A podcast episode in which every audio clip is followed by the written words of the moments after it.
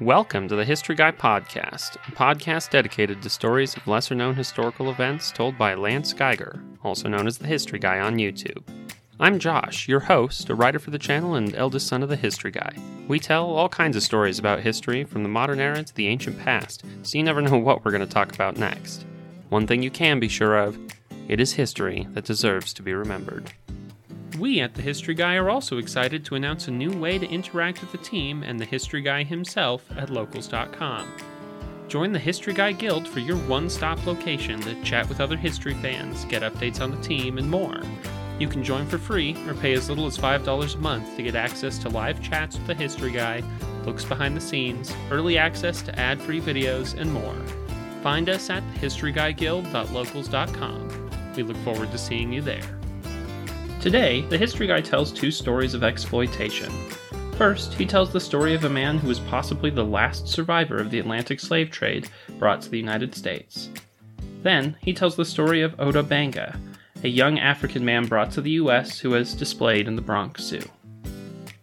Without further ado, let me introduce the History Guy. The United States banned the importation of slaves in 1808, but we didn't ban slavery in the United States until December of 1865 with the ratification of the 13th Amendment. And one of the things that means is that the vast majority of the slaves that were freed had been in the United States for many generations, and their history was largely lost to time. The dynamics of slavery means that the families had been broken up and even oral histories were largely lost. And that leaves a specific gap in the historical record because there are very few first-hand accounts of what life was like before the Middle Passage. But there is at least one extraordinary exception. Oluale Kossola, who is otherwise known as Cudjo Lewis, was born in what is today Benin in West Africa around 1840, and like millions of others, his tribe was captured by a marauding tribe and sold to white slavers. And his extraordinary tale of capture and survival as one of the last slaves to be imported from Africa to the United States is history that deserves to be remembered. The United States was tearing itself apart. It was 1858, and the question of state sovereignty versus the federal government was about to come to a head in the American Civil War. Part of the issue of state sovereignty was also, of course, the question of slavery. Southern states wanted to keep slavery, seeing it as necessary for their economy. Most northern states wanted to abolish it. When the Founding Fathers drafted the Constitution, slavery in the fledgling country was already a question without an answer. In its final document, the Constitutional Congress wrote in Article 1, Section 9, that the government could not abolish the international slave trade until 1808. This compromise wouldn't stop the sale of slaves already in the U.S., but it would prevent new slaves from being transported into the country. Thomas Jefferson, who wanted the slave trade abolished, wrote, what a stupendous, what an incomprehensible machine is man, who can endure toil, famine, stripes, imprisonment, and death itself in vindication of his own liberty, and in the next moment be deaf to all those motives whose power supported him through trial, and inflict on his fellow man a bondage, one hour of which is fraught with more misery than the ages of that which it rose in rebellion to oppose. When the slaver ship named Clotilda made its voyage to transport human cargo from the infamous port of Whydah to the United States in 1858, the importation of slaves had already been outlawed for 50 years. Yet they and hundreds of others did it anyway. Some historians estimate that in 1858 alone, more than 13,000 people were illegally smuggled into the United States by hundreds of ships from both the northern and southern states. Kossola was one of approximately 116 people who were transported on the Clotilda. Kossola would later tell journalists and authors, notably Zora Neale Hurston, who would go on to write such classics as Their Eyes Were Watching God, that he was 18 years old when his village was attacked by the king of the Dahomey. Prior to that fateful day, Kossola had lived a normal childhood. His grandfather was a wealthy man who served the local chieftain. Kossola told biographers that his own family didn't have the ivory by their door, which meant that they were not leaders of the tribe. Kossola was the son of the second wife of his father. His tribe practiced polygamy, with the husband's tent being situated in the middle of tents of his wives. Kossola described the marital process as being driven by the women, who would decide when and who to add to the family group. He said multiple marriages were the prerogative of the wealthy because otherwise a man wouldn't be able to afford to feed his growing family. but he noted that there was a balance to be struck, because too many wives were a problem too. English wasn't his first language, but the author Hurston faithfully recorded Kossola's natural syntax in her book, Barracoon, The Last Black Cargo, when he said, Some got too many wives. When you hungry, it is painful, but when the belly too full, it painful too. Kossola said his village's system of justice was different than what existed in the United States. Of the latter, he would have quite a few experiences with before his death. He said when someone committed a serious crime in Africa, the village would summon the king and his officials, who would come and sit in judgment of the accused man with the village's elders. In one case that he remembered, Kossola said a man was accused and convicted of murder. As a death sentence, the king commanded the murderer be ritualistically cut on the chest and then tied with tight cords to the body of his victim, and then be left there until he too was dead.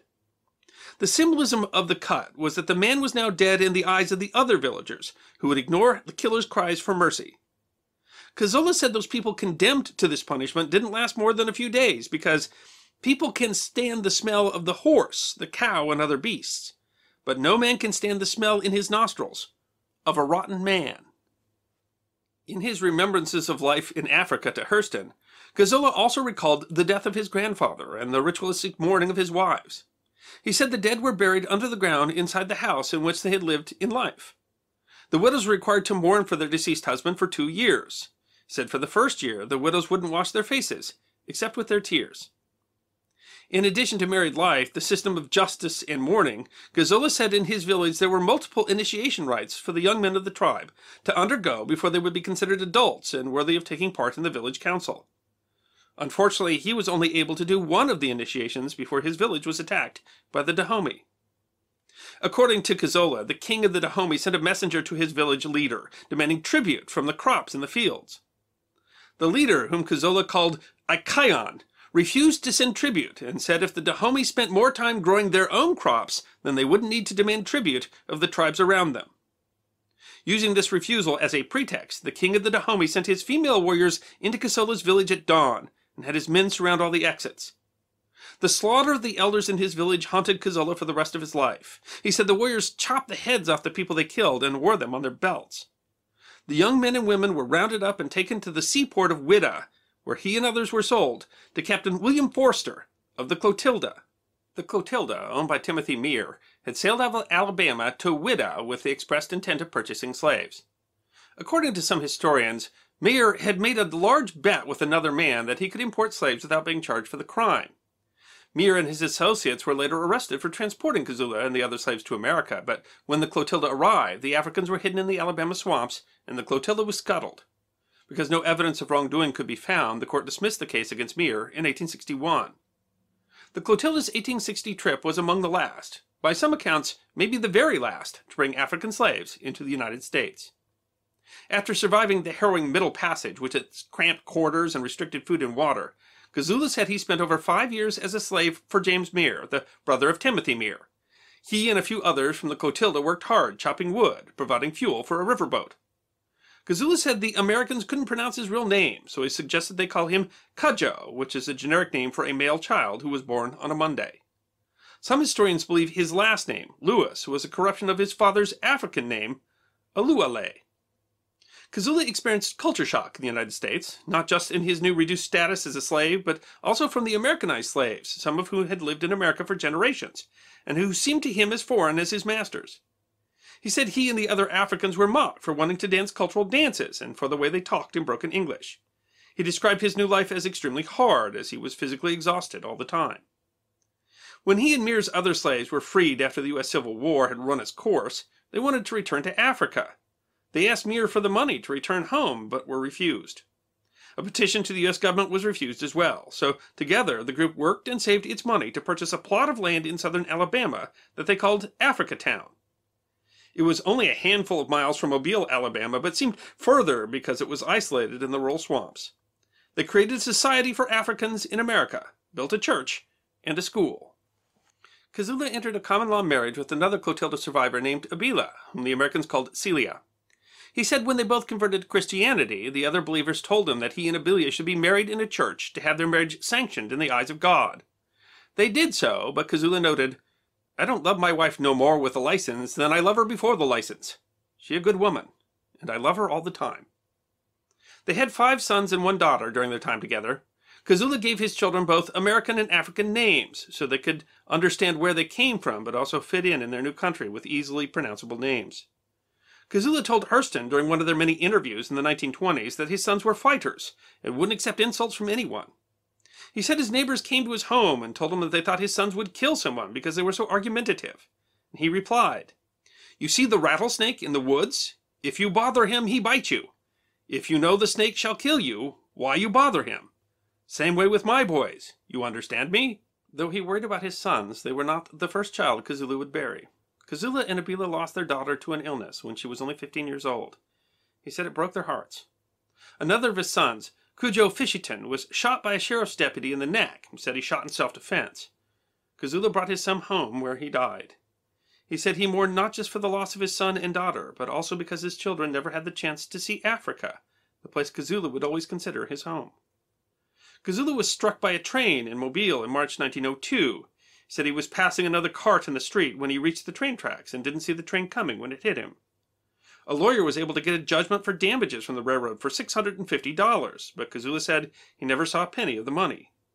As he related to Hurston, he held no grudges about the money and considered it a miracle to have survived the accident. The people of Africa Town supported Kossola by making him the sexton of the church so he was still able to earn a wage, even with his injuries. More tragedy struck when one of Kossola's sons was struck and killed by a train and another died of illness. He and Abile lost their children to accidents or disease one after another. When Abile died in 1908, Kossola said he guessed she had left him to go be with their children. He would outlive his entire family, except for a daughter-in-law and some grandchildren. Despite his decades away from his homeland, Kossola and the other survivors of the Clotilda expressed a hope that if they would tell their story to authors and journalists, that it would eventually be heard by their family or someone who remembered them in Africa. He talked at length about his deep sadness after the death of his family. He told a story to illustrate his plight. He said, God gave man six appendages to defend himself during his time on earth two feet, two hands, two eyes.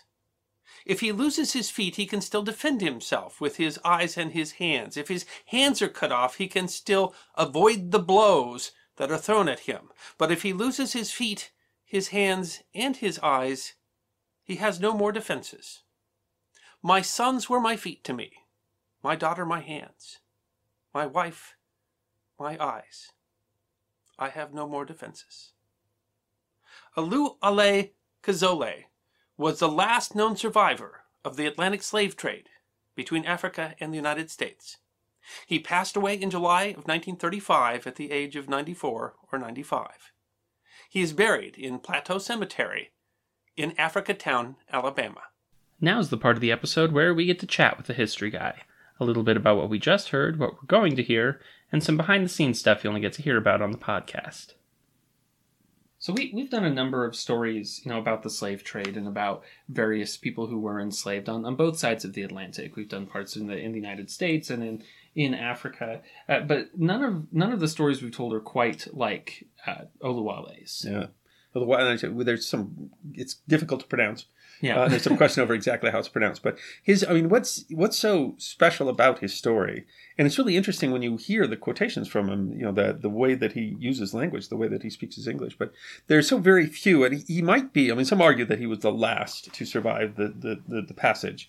There's some arguments there might have been somebody else, but that that uh, this is this person that we have extensive record on uh, who, I mean, quite a bit of interview, who survived slavery, survived the end of the Civil War to freedom, but could remember his life in Africa. He wasn't, it wasn't generations set apart from it. Uh, and that gives us a kind of a unique vision of what was going on in the Middle Passage and really what it was like to live here as an African. So few, you know, so many people were, were brought over that way, but very, very few of them uh, were were able to write down their stories in a way that you know has been preserved in history. Yeah, and of course we we had outlawed the slave trade long Yeah. before that, or at least the, the importation of slaves before that, and so he had to be brought in illegally. And so for you know the vast majority of the people that were freed, at, you know, with the Emancipation Proclamation, the end of the Civil War, the vast majority were generations removed Yeah. from actually coming across on the passage. So they had to break the law to do it, and then also that afterwards that he sat and actually had this very lengthy interview, so that that we really got a vision of who he was and what it was like where he was. It's it's an, it's really interesting when he talks about you know how his culture worked and I mean gosh there's some there is some some vicious stuff about about the you know the ways that they would punish people and stuff. In, That's right. Yeah, that was very very cruel. Uh, I mean, they had the, they had their laws and they and they followed their laws. It was yeah. also interesting how uh, it was, it was the Dahomey, but I yeah. mean how he was enslaved and how you know the, the tribes treated each other. Yeah. Uh, and I mean, but they also remember because there were so many in West Africa, and the, I mean the cultures were all you know they were there were similarities, but there were differences. Yeah. And that he would remember things like that. It was you know, the, the women decided who got married. Uh, and if you were rich enough, you had multiple wives. I, I, I'm I'm not positive that would be a boon to have your hut in the middle of multiple wives, yeah, that's and a... them deciding whether you get married. But apparently, that's the work for them. Uh, so I mean, it's really I mean that makes the story fascinating, but it also shows.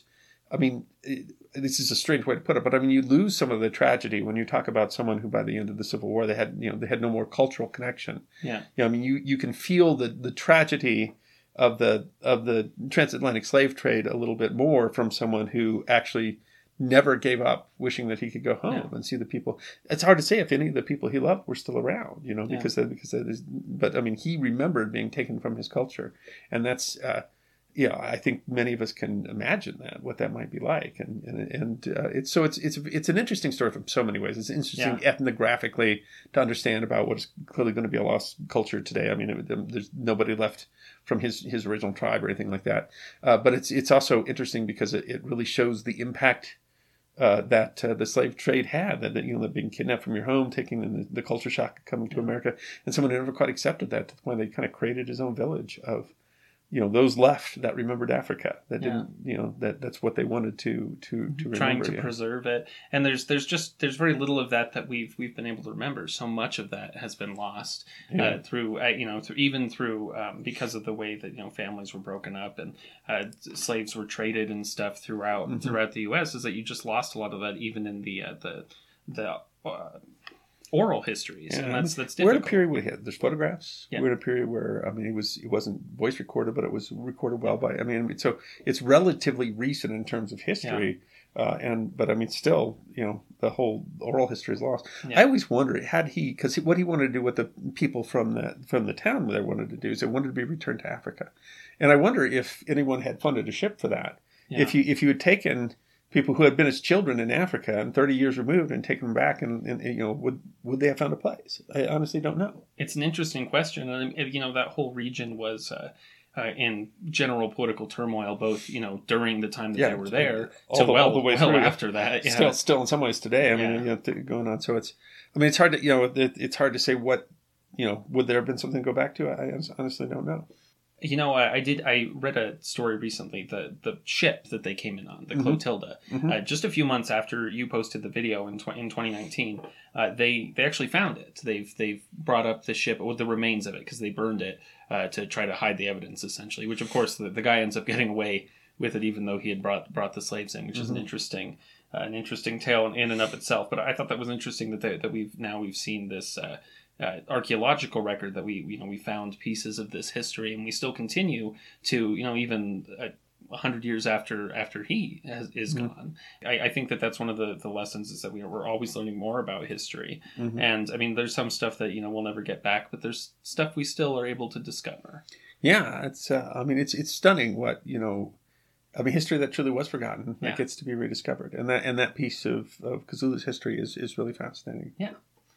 Uh, I also thought this one was interesting because you know we we did a story on on Whydah and on Dahomey and we we, we mm-hmm. talked about the Dahomey Amazons and I I kind of this is a little bit meta I guess but to talk about how we've because we now have we have such a large library mm-hmm. of episodes it's kind of amazing how you can you know find these different uh, ways we've told these stories that and how they connect with each other. Yeah, yeah. I, I mean, in that particular case, yeah, uh, we did an episode on the Dahomey, Am- Dahomey Amazons. Yeah, it was Dahomey Amazons that had attacked yeah. his village, uh, and I mean, those uh, two interesting pieces of history, and they just happen to intersect there. And there's a lot of different yeah. places where it does.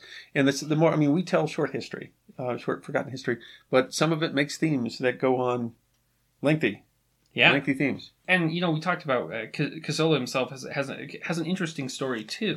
Uh, it's it's interesting that he you know he came so late, so he actually had a very short amount of time spent, you know, actually enslaved compared to uh, whole generations that were. Mm-hmm. yeah, yeah. That's. I mean, that's. It. I mean, and you know, it's hard to. Yeah, it's hard to gauge. You know, better, worse, or whatever. Or quantify. But yeah, he he since he was one of the last that to come across. I mean, you know, even illegally at that point, then that means he didn't live a whole life of slavery. He, and, and, I mean, his life was simply very unique. I'm not sure there's Yeah. anybody quite like him. Uh, and there were there seem to have been very few left after the Civil War who remembered being in Africa and and. Uh, uh, but he was a child when he was there, and so yeah. I mean, his setting aside everything else, everything about history and slavery in America at the time or whatever. This is a man who lived an extraordinary life. Absolutely. And there's, I mean, a good chunk of the video is talking about what happens with his wife and his children. And the, the last quotation in the video, which is very, very powerful, Yeah. uh, when he talks about, you know, it was, I lost all my defenses when I lost my, my sons and my daughter and, and then my wife. I mean, that stuff is, I mean, it's universal. It's powerful and it's touching. So, I mean, it's, it's, uh, it's hard to say how different life would be if, you know, I mean, he clearly had horrible things happen to him in his life, but it's hard to say how different, but he still found that kind of peace.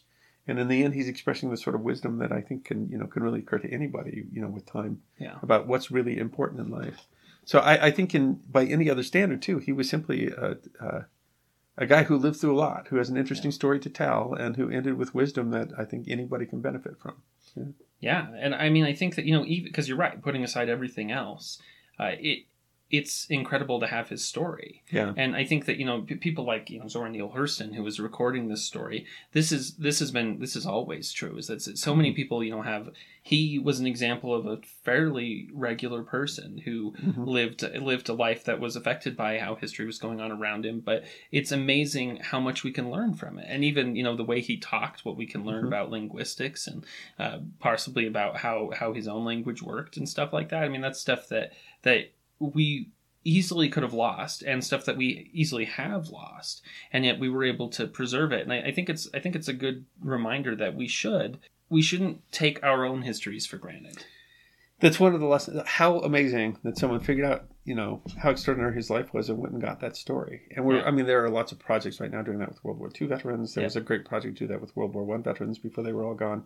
Um, but I mean, how many, you know, how many of us have a grandmother and we've never taken the whole Yeah. story? And so, I mean, this, that's a value of it too. And it's an, it's an interesting thing is just to have this man that was so very interesting and have someone come down and get him to tell his whole story. And we learn things we wouldn't uh, have ever known without it. Yeah, and he's and he's really unique. And I mean, you know, the story of Africa Town too is is an interesting one, and that they Mhm. they didn't want to. I mean, they didn't want to stay, but ultimately I, that that trip back to Africa is a very difficult. It was difficult Mm-hmm. to make, and we'll see that in the next episode that we'll talk about today too. Is that Yeah. it, it was it was hard, and a like and, you there- said, and there were efforts who- to return to start colonies, and, and, and they didn't always work out so easily. No, yeah. Well, uh, Liberia, I guess, is, is probably the, the most successful. yeah, but Cote, Cote, uh, yeah. Ivory Coast was also that was the British version of it. Oh, I didn't know that. One of the, one of the first uh, uh, colonists there was the guy. His name was George Washington because he was been a slave owned by George Washington. But Wow. uh, so those are uh, Liberia was an American effort. Uh, Ivory Coast was a British effort, but it, he was uh, one of the British Canadians, Yeah. one of the black Canadians.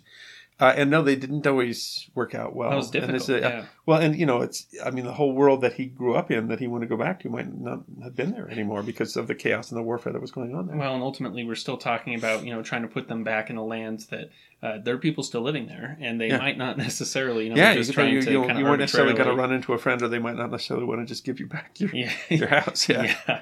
Uh, so I mean that's that's a it's a difficult journey both ways. You know, it's Yeah. it's a it's so hard to imagine being ripped away from your childhood and in such a terrible way. yeah, absolutely. And then, uh, you know, planning to go back to a place that might not even exist anymore.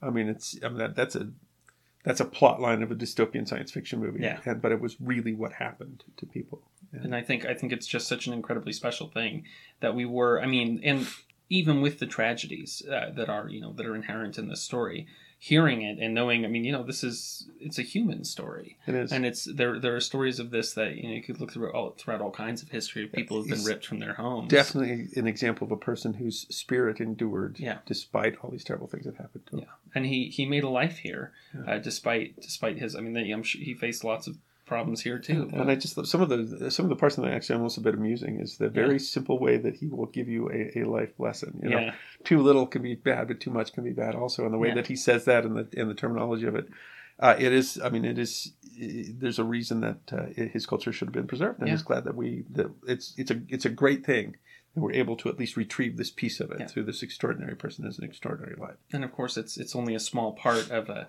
of you know this larger tapestry, but it's it's it's an Yeah, important actually, I mean, too. how many? I mean, millions Yeah. of those same stories of people who were somehow taken from their homeland and ended up here that were lost. Yeah.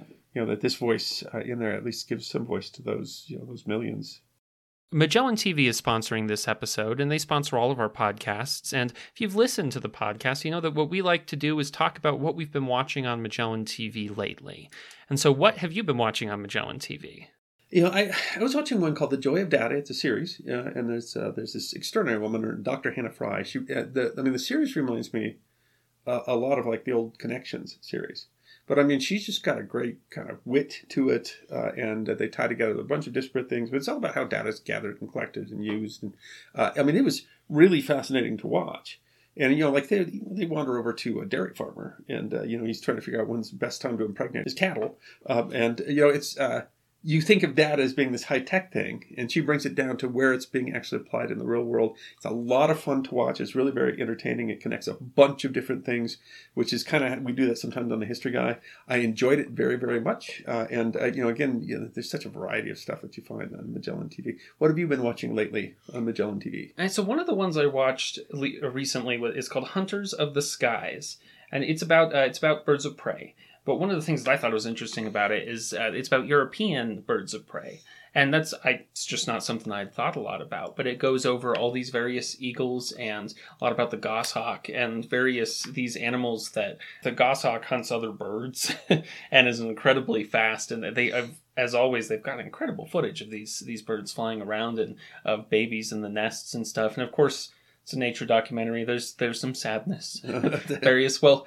every gets a time bit brutal, yeah. every time they show show a cute little little mammal and they're like, oh, but this is the prey of the, the bird's gonna eat that. They let you think the bunny's cute before it becomes dinner. Well, that uh, Yeah, there's one. Well, one of them, the, this this eagle or hawk kills kills like a baby fox, and uh, first oh of all, my like, goodness, wow, baby like, foxes are very cute. Yeah, that that was a little. But so if if if you're you know if you're if that makes you too sad, you might steer away from it. But in terms of you know interesting things about birds and how nature really works, because I mean that's what we're talking about. It's it was a really really interesting uh, documentary, and of course I just loved the shots on it. And they have all kinds of I mean, these birds move so fast you have to do it in slow motion, but Mhm. you get shots of birds that you know you'll never see yourself because they're able to get so up and close up Yes, close and personal. One of the things I love about Magellan TV, if you want to watch a nature documentary, it's the best. If you want to watch history, it's the best. If you want to watch science, it's the best. If you want to watch true crime, it's the best. There's just so many things to see.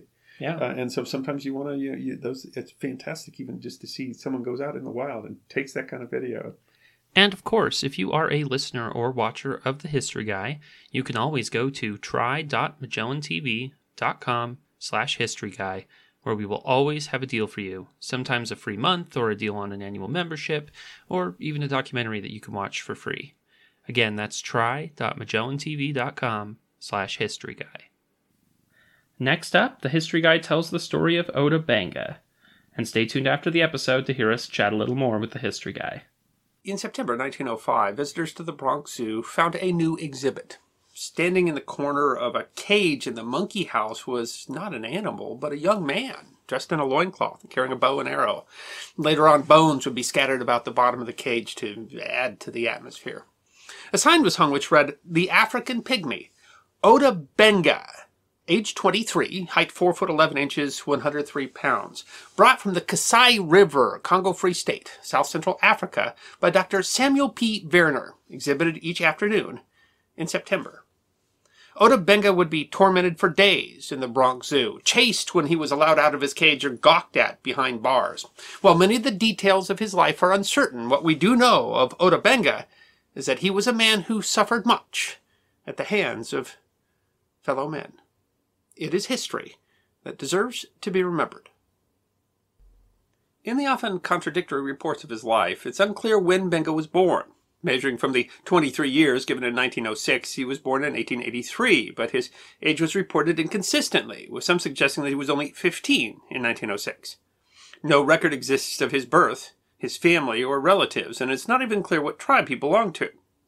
He was often called a Bambuti, an ethnic group of Central African Pygmy peoples from Central Africa in the northeastern part of the modern Democratic Republic of the Congo.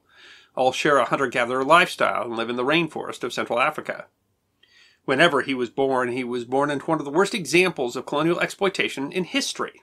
Belgian King Leopold II had secured Congo as his own personal land, and under a brutal regime forced the natives to supply goods such as rubber. Belgian officials led thousands of local Congolese as the Force Publique, which enforced rubber quotas by torturing and mutilating the indigenous people as official policy. Between killings, starvation, and sickness, millions of Congolese died between 1885 and 1908. Brutal killings were common, and it isn't known what kind of trauma Benga suffered in his early life. Benga first enters the written record in 1906 when he was found by Samuel Phillips Verner, a former missionary and aspiring adventurer and scientist. Verner had already been to Africa for a time as a missionary, but got sidetracked by his interest in African artifacts and locals, eventually being recalled in 1899. He returned to America with two orphan Congolese boys and a desire to become a renowned scientist and anthropologist. One of the boys died in 1902. Verner himself was prone to mental breakdowns with hallucinations and spent several stints in sanatoriums. He returned to Africa in 1904 on a mission from William John McGee, a prominent ethnologist who was organizing ethnographic exhibitions for the 1904 Louisiana Purchase Exposition, commonly called the St. Louis World's Fair. McGee was preparing a number of exhibits using indigenous peoples, including Ainu from Japan, Native Americans, including the captured Geronimo, and African pygmies. Verner volunteered his expertise and was tasked with gathering 18 indigenous Central Africans as well as cultural items. After extensive preparations, Verner reported on March 20th, 1904, that the first pygmy has been secured. The man he secured was Ota Benga. Verner would eventually give many descriptions as to how he found Benga, but in his initial report he said that he found Benga held captive at a remote village and bought him for, with some salt and cloth. He was, however, known to be near Basongo, a noted slave market. It wasn't until a later report from Harper's Weekly that Verner first claimed to have rescued Benga from a tribe of cannibals, saying he was delighted to come with us. His stories quickly multiplied. He told the Columbus Dispatch that he had met Benga with some of his tribesmen from a nearby village and negotiated with the chief for Benga to join him. Yet another telling said that he had been captured by a rival tribe and then captured by Belgian forces, where Verner found him. At least one story claims Benga had a wife and two children who were killed either by Belgian forces or raided by another tribe. About the only constant in the many retellings by Verner and others were the presence of cannibals and that Verner was a savior. The exact circumstances around Benga and the eight other boys who joined him on his trip to the World Fair can't be known.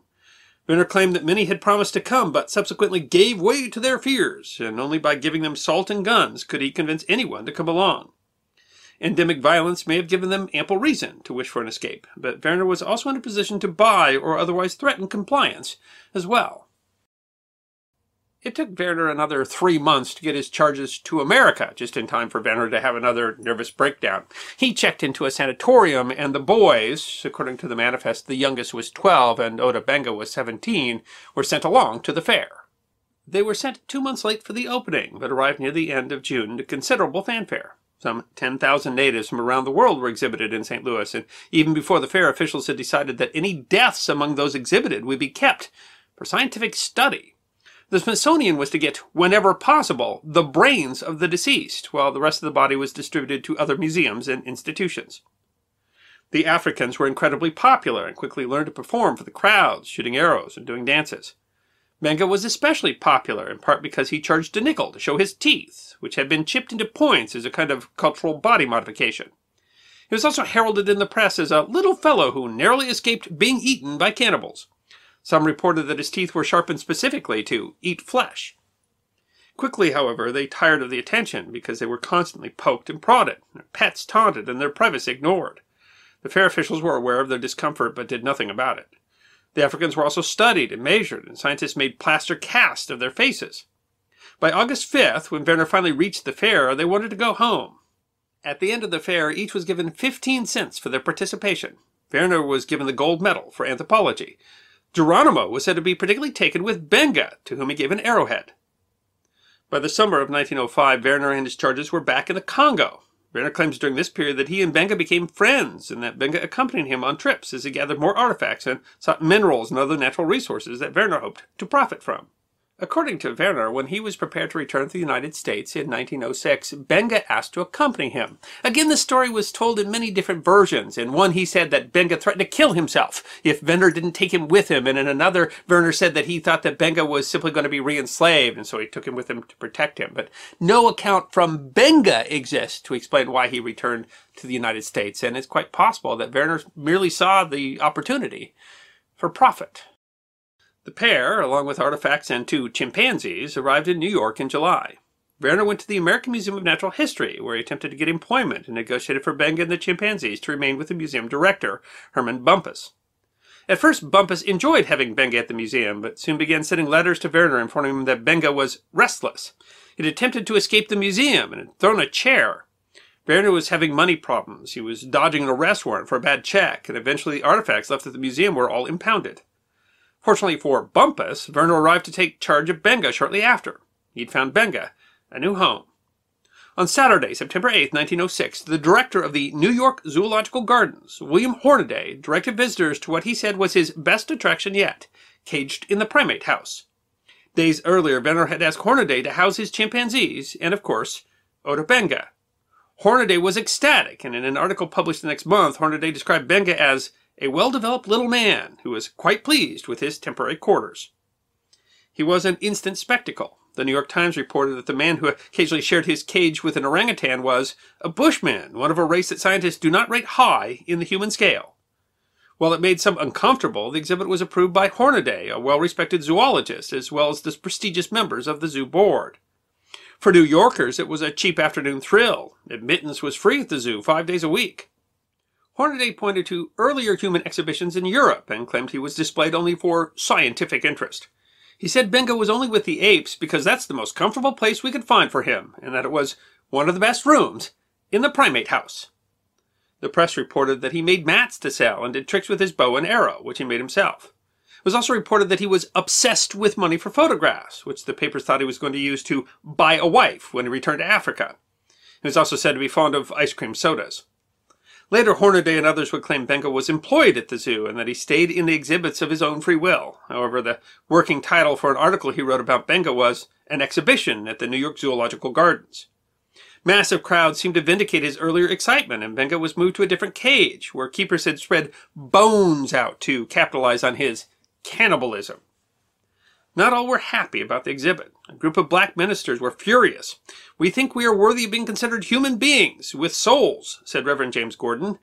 Verner claimed that Benga is absolutely free and that he was kept by the keepers for his own safety, as Benga was not fully responsible for his own acts. Another article said whoever put on the exhibit degrades himself as much as he does the African.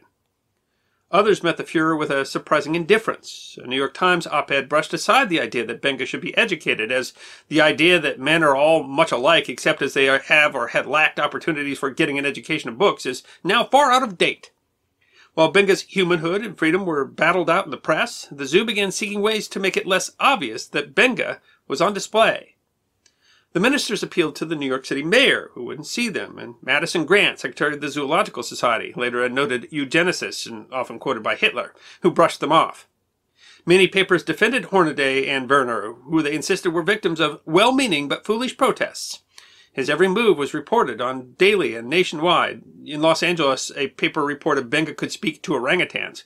Reporters the world over wanted pictures, and one Frenchman even asked how much Benga was being sold for.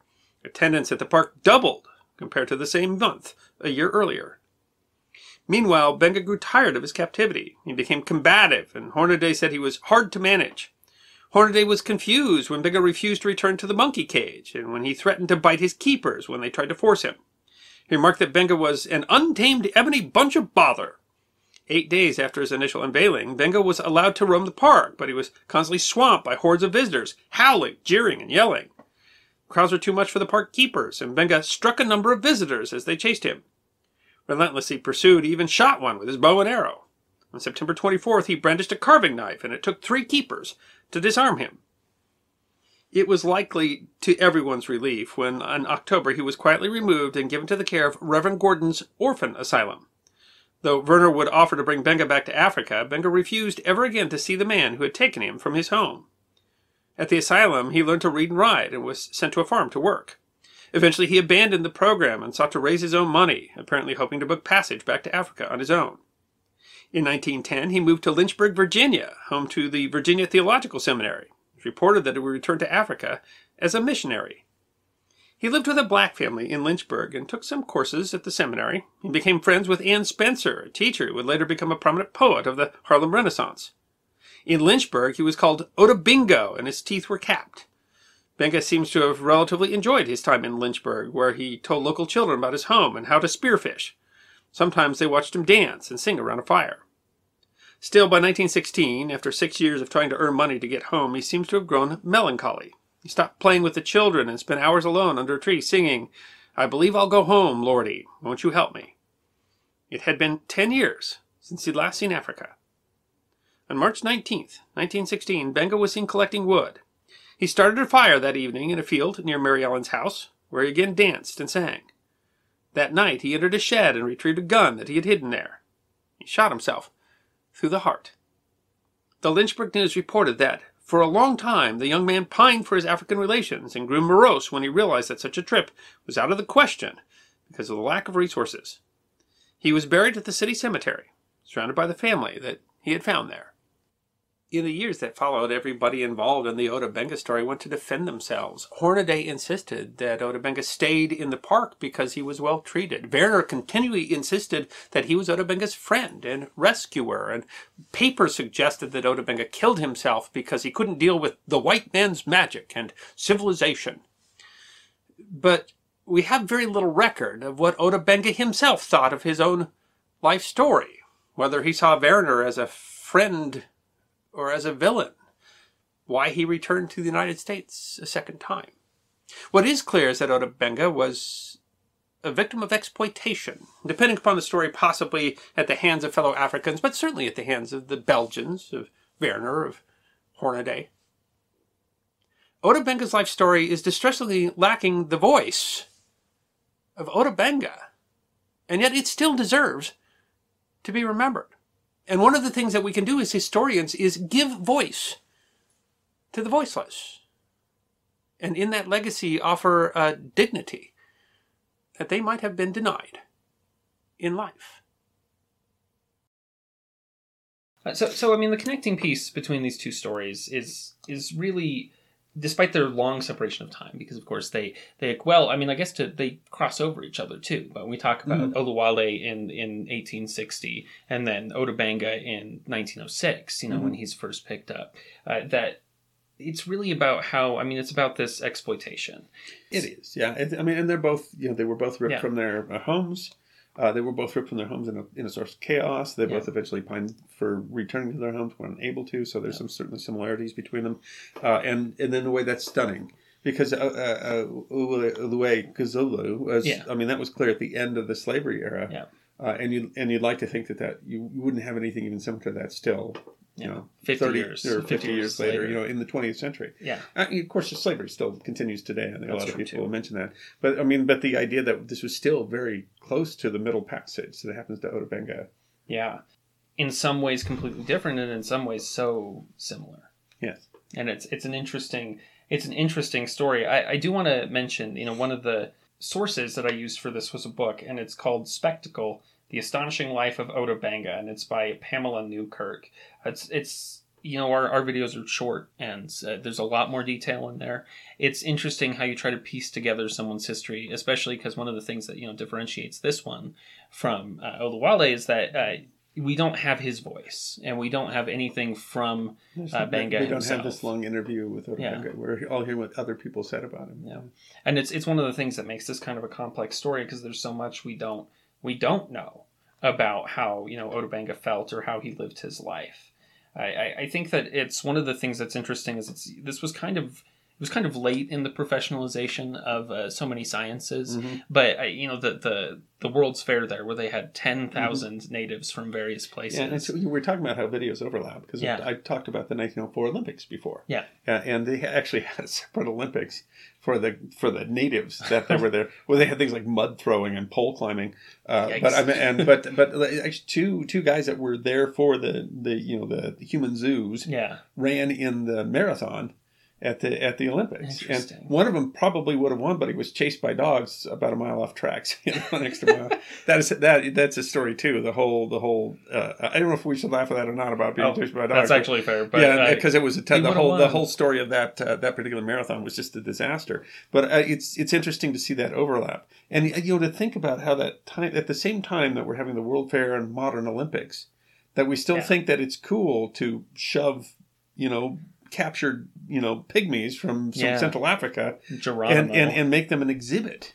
Or to exhibit Geron- Geronimo, yeah, and, and and at the time that was considered scientific as well as entertainment, uh, and that's the I mean the real story when you talk about the whole life of Ota Benga is is you know did we really think this was right to have a guy Yeah. in the monkey cage, and they actually that is a very uh, you know in-depth discussion at the time and they really are talking in the newspapers and among people and stuff like is this right is this not right is this in his best interest is this not in his best interest Yeah. uh, and and that that was you know they were really actually having to consider so i mean today you're like what you know yeah, what? How, how do no, you have this? no, it's not okay to have him in the cage.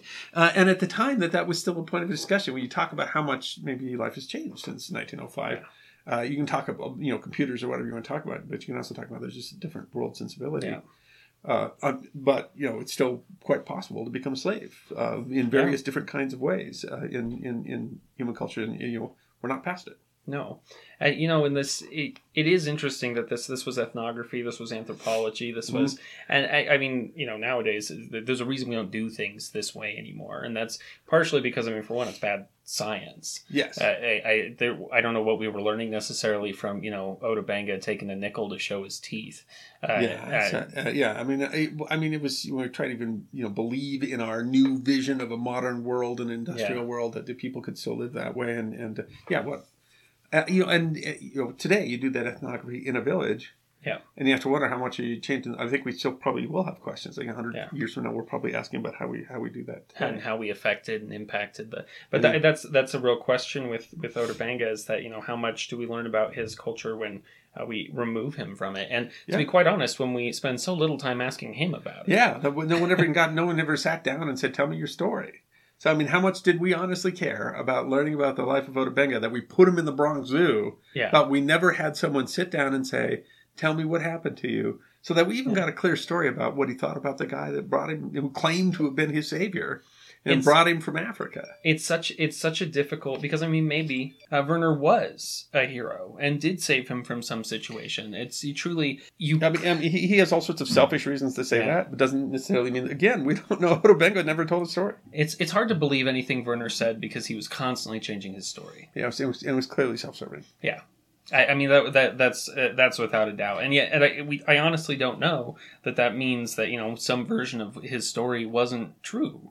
Uh, but he might have. I mean, he might have just bought Ota Benga at a slave market. Well, we know at the time that there that, that there were people that were actually going off into Africa to grab uh, you know native peoples to display, and that, Yeah. that you know even though, though that was criminal, I mean they were they were certainly doing it. Uh, and actually, it's when we talk about overlaps, but there's a story about that, and we, we told the story of the Okapi, of the discovery of the Okapi. And Sir Harry Johnston, who was this British uh, uh, uh, official in, in, in Africa, and the way one of the ways he discovered the Okapi is that they had captured a guy who had captured some pygmies. Uh, and they, you know, he was tried, but they, they, uh, Harry Johnston took charge of these five pygmies to take them back to their home, and he, uh, which he successfully did. I mean, they were still in Africa; it's a different story, but Yeah. but I mean that you know that tells you. I mean, there was there was this was a German dude who was in the Belgian Congo hunting pygmies because he knew that they could be sold to human zoos.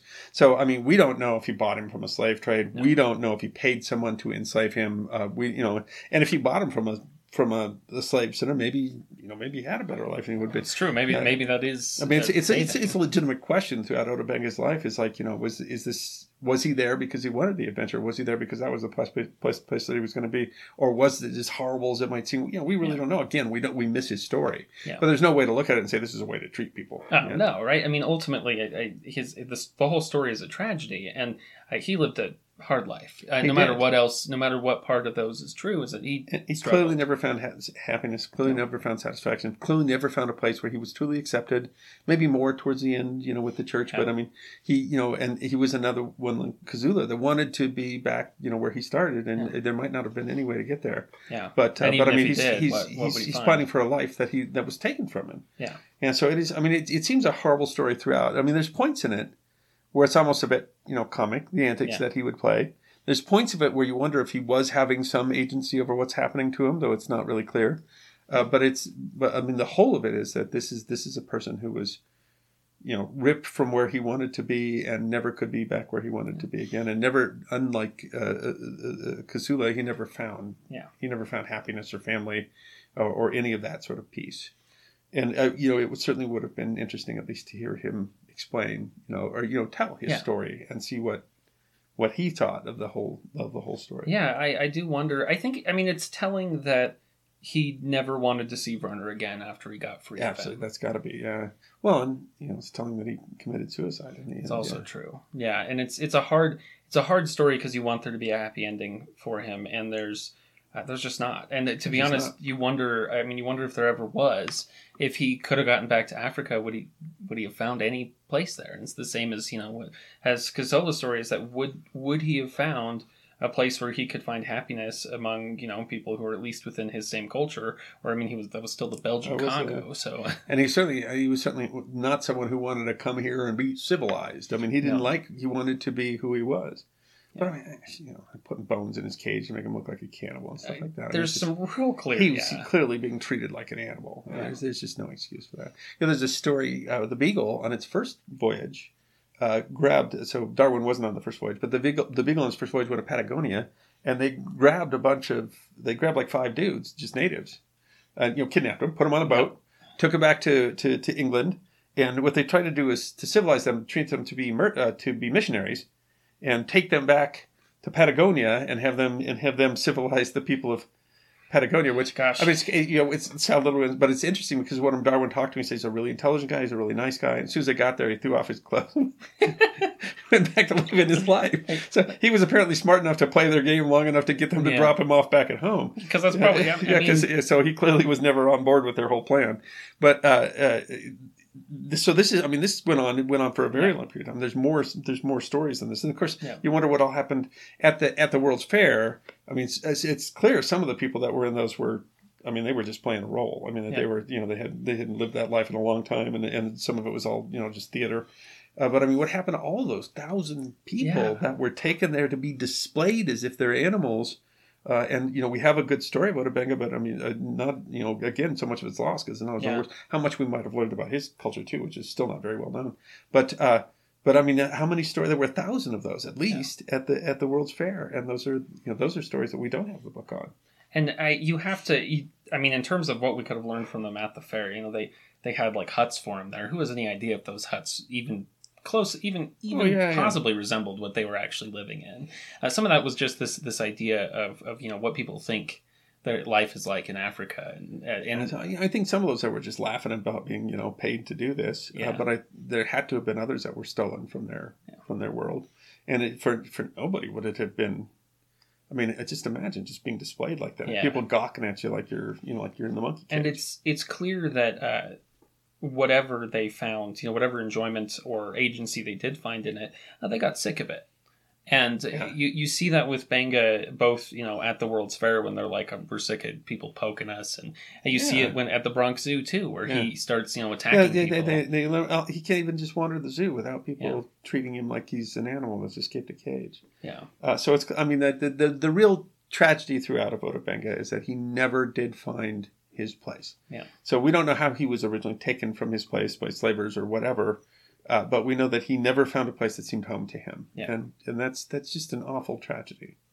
Yeah, it, it, it truly is, and and like you, I mean, like you'd say at the end of this story, the the one of the biggest tragedies is that we just never hear from him. Yeah. and it's it's incredible because it sure seems like there were some opportunities too, and we just never got to we never we never got to hear his side of the story. Maybe he didn't maybe he didn't want to tell it, you know. But uh, That's also true, which I, I mean, that's something you got to give someone That agency at least that's too. there's a lot of lost history in the story Yeah. about Abenge, and that we never we have all these people that are saying all the you know for their own purposes, Yeah. saying all these things about his story, and we never hear from him. How did he get there? You know, why did he come back from Africa? Was was he was he kidnapped? Did he just you know want to come back and but still want to go home? Or I mean, I, Yeah. But you can certainly see why, no matter how it all happened, why later in life he just you know he wishes he'd go back to see his family, his friend. He never saw them again. and we don't know we don't know who they were we don't know what he was wanted to go back home for he was a full person in there and we don't get to know who he Mhm. was and that's that's true of, a, of an awful lot of people in history I mean, you know, we never really knew much more about him than the you know the exhibit in the cage. Yeah. I mean, we, we've got maybe that much of a caricature about it. we have a few stories of him at like when he was living with with that family before he died and i they're small and it's it's not enough to really know who he was as a person I doubt he would open up to them if he know that much. Know. it's awfully difficult to especially after so long of uh, getting passed around you don't want to Yeah, who would you who would you trust? Yeah Uh, these stories, honestly, these stories are hard to tell. Yeah. I mean, we we do a lot of history on the History Guy, and we do you know we, we do some fairly light history and some stuff that's really really heavy and, and a lot of different stuff. And you know, I love that. I love you know that we do different chunks of history. But certainly there are stories that are harder to tell. But I mean, it's history that deserves to be remembered. Uh, because uh, how can we ever learn from history if we don't if we don't know history? Yeah. And it just the you know the idea of what his life was like, uh, hopefully, will modify how we live our lives now, how we set the standards for how we're supposed to behave. And you know, there's a lesson.